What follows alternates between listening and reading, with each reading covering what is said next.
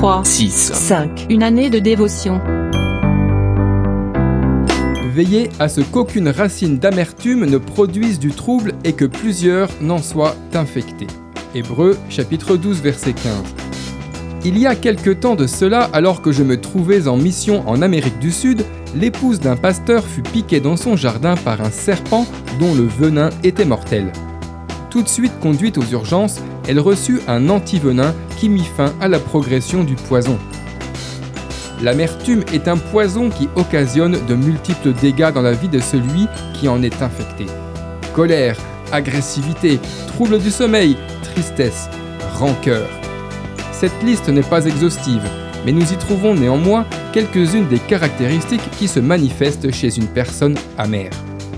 Vous connaissez certainement Nelson Mandela, condamné aux travaux forcés et emprisonné pendant 27 ans pour avoir lutté contre l'apartheid en Afrique du Sud. Il exprima les pensées qu'il habitait lorsqu'il franchit la porte qui le menait à la liberté. Je savais que si je ne laissais pas mon amertume et ma haine derrière moi, je serais encore en prison. Êtes-vous emprisonné par l'amertume? Portez-vous encore les symptômes d'une blessure que l'on vous a infligée? La bonne nouvelle, c'est que Dieu vous propose un antidote, celui du pardon. Prenez-le sans tarder et vous en verrez les effets sur le champ.